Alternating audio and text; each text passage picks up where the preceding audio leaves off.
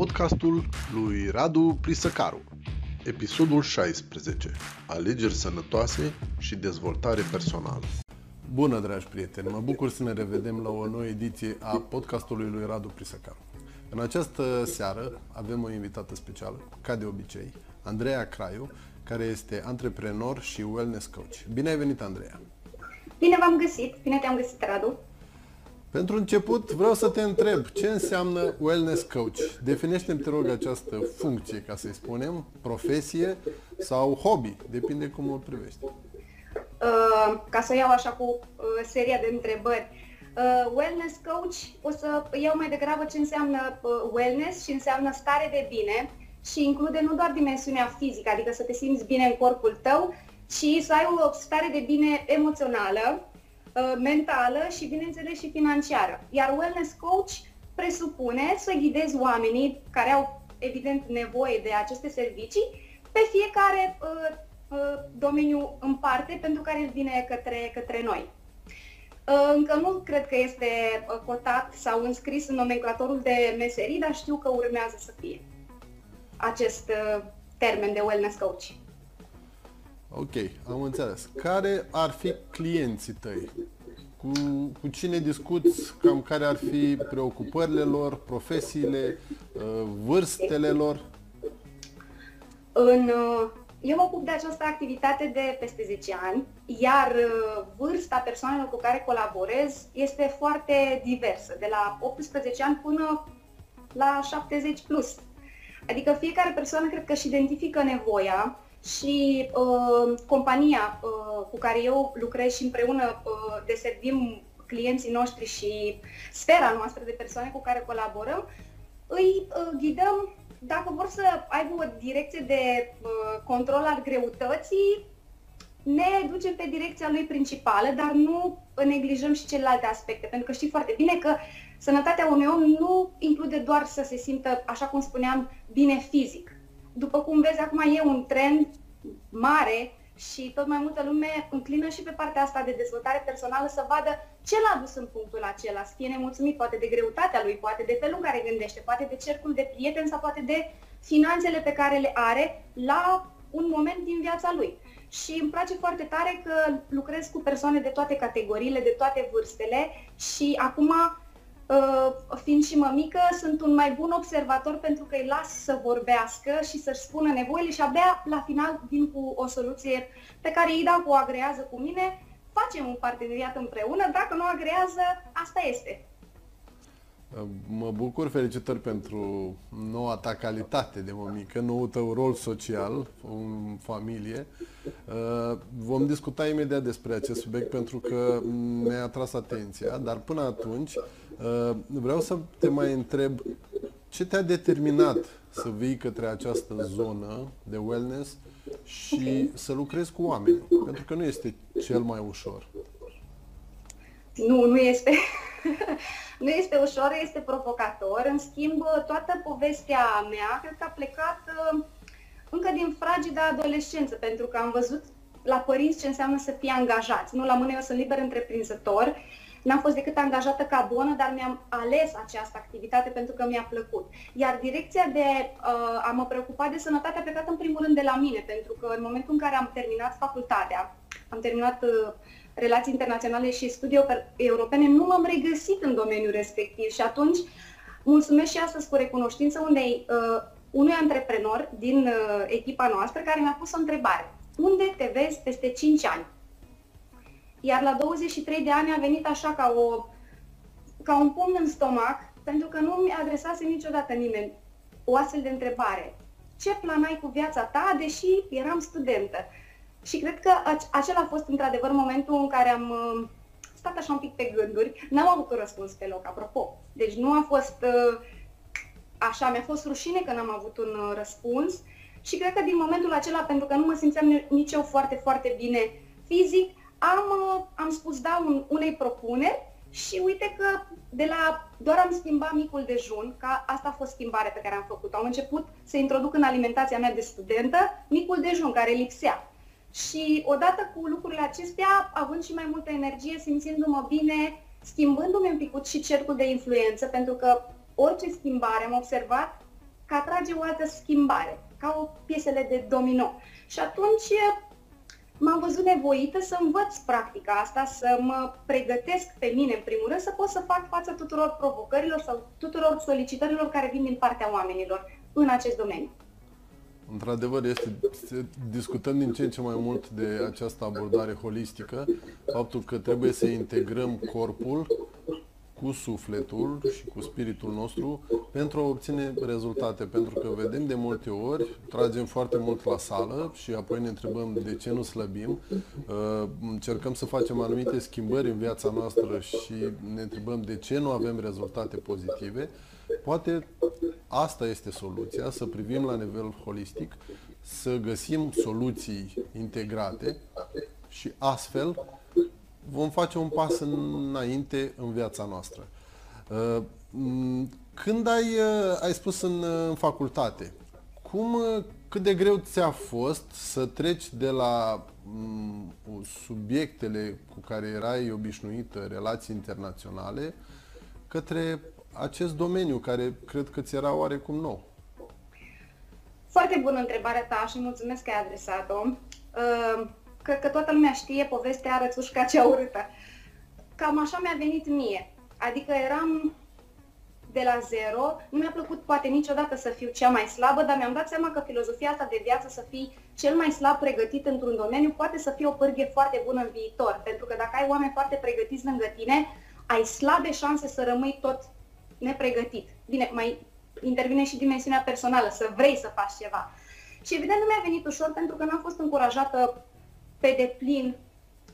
Noi români avem așa o cultură, când vine un membru din familie să facă ceva nou sau inovativ, toată familia vine să-i dea în cap, nu vine să susțină acea persoană. Ce-ți trebuie ție? Cine te-a păcălit? Ce ți-a venit? Ia-ți o meserie pe bune, ce o să faci la pensie? Și cam asta a fost genul de susțineri de care am avut o parte plus. Pe bune, acum ți-ai ți-ai găsit tu la 23 de ani să mănânci sănătos. Lasă că lucrurile astea sunt pentru ăia peste 40 de ani, adică ai timp să, nu știu, să faci cu corpul tău lucruri urâte ca după aceea să faci lucruri bune. Cam asta era perimetru de afirmații de la prieteni și de la cunoscuți. Iar uh, domeniul profesional m-a luat cu totul pe nepregătite pentru că nu știam să fac diferența nici între carbohidrați, proteine, lipide, fitonutrienți și așa mai departe. Deci a fost, am început totul de la zero, dar mi-am asumat acest proces și cred că astăzi, abia după 11 ani, n-aș schimba nimic. Poate în parcursul ăsta mai spui câteodată, măi, mi-aș dori să fie mai ușor. Dar acum nu aș vrea să mai fie mai, mai ușor sau să fie diferit. Uh, apropo de titlul emisiunii noastre despre aceste alegeri sănătoase, la un moment dat ai făcut o alegere să devii mămică într-o anumită perioadă a vieții tale personale. Și acum am înțeles că vrei să uh, revii în viața per, uh, profesională. Cât, uh, pentru că asta mi-a atras atenția și sunt sigur că multe dintre uh, ascultătoarele și telespectatoarele noastre au aceeași problemă, mai ales acum după pandemie, se gândesc să revină la muncă sau se gândesc să meargă pe, o altă, pe un alt drum. Pentru că poate nu mai contează atât de mult banii, mai ales dacă muncești într-o multinațională, ci poate mulți dintre noi ne-am dat seama cât de mult contează timpul prețios petrecut cu familia sau călătorind sau citind sau ocupându-ne efectiv de viața noastră, întrebându-ne de multe ori ce ne face fericiți. Cum ai trecut peste uh, aceste provocări? Pentru că și, și ce simți mai ales acum? Pentru că poate asta e cel mai important. Ce simți în acest moment când dorești să te reintegrezi în viața profesională? Uh, o să fiu foarte sinceră, pentru că nu-mi place să pozez în persoana perfectă, pentru că n-am avut o călătorie perfectă până acum. Uh, ideea de deveni mămică mi-am asumat-o, doar că nu-ți spune nimeni, pentru că nu există un manual care să se încadreze, uite, când devii mămică, clar sunt niște atribuții pe care le au toate mămicile, dar fiecare femeie percepe starea asta de maternitate diferit. În momentul în care mi-am dat seama că nu mai mi-aparțin 100%, am intrat în depresie. Deci ăsta a fost cursul lucrurilor. M-am bucurat, am avut o sarcină foarte ușoară, am născut natural, alăptez și acum, deși fetița are 2 ani și 4 luni. Uh, dar ideea de a nu mai mi-aparține și mie și de a nu mai face lucrurile pe care le lăsasem așa în planul secund, idei, vise, proiecte, m-a debusolat puțin. Depresia am luat-o ca pe o lecție, am depășit-o și nu a fost uh, cel... A fost o prietenie cu o prietenă uh, nu neapărat necesară, adică nu m-aș mai împrieteni cu ea niciodată. În schimb, sunt convinsă că multe mămici se află în această ipostază de a se întreba ce fac eu cu mine?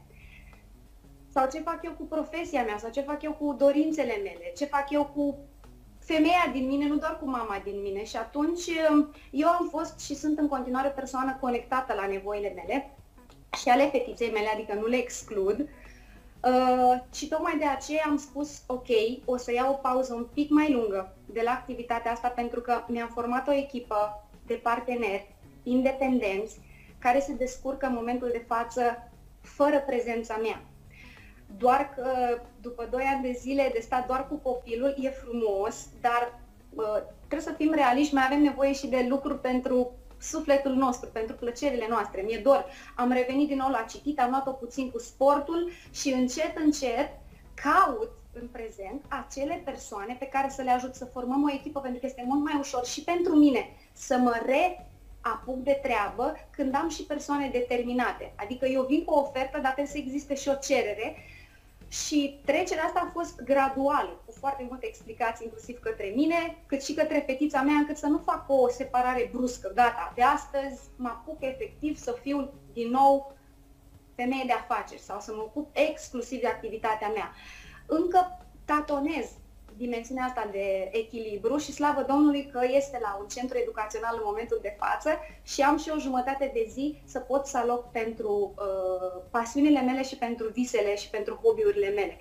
Deci eu consider că fiecare mămică trebuie să se întrebe real ce poate să facă mai bine în situația de față. Dacă pentru ele banii sunt în momentul de față o uh, componentă extrem de prioritară, să să recunoască că asta este, adică nu trebuie să ne mințim efectiv. Pentru mine nu banii sunt acum. Pentru mine au început să fie din nou relațiile. Mi-e dor să am relații, mulțumesc că avem această șansă să vorbim uh, online și slavă Domnului că avem această posibilitate, dar mi-e dor de relații autentice cu oamenii, să-i cunosc, să le cunosc povestea și să pot să-i îndrum mai departe dacă am cu ce să-i îndrum. Deci cam asta este faza în care sunt, cam asta este uh, stare și ceea ce simt în moment că am, că mi-am adunat niște resurse pe care în momentul de față pot să le dau mai departe către oamenii interesați de dezvoltare personală, de starea lor de sănătate, de dimensiunea financiară, de wellness-ul lor financiar, psihic și emoțional.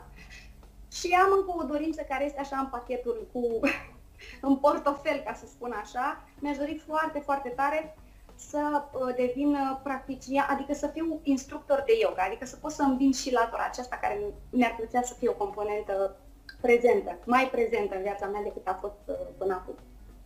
Deci mi se pare interesant pentru că vorbesc în ultimul timp cu foarte multe persoane care inclusiv doresc să plece din multinaționale, dar nu numai, se gândesc atât la un plan B, exact cum ai spus și tu, către yoga, dar uh, mi se pare foarte interesant pentru că foarte, foarte multe persoane uh, încearcă să-și găsească un drum către sine.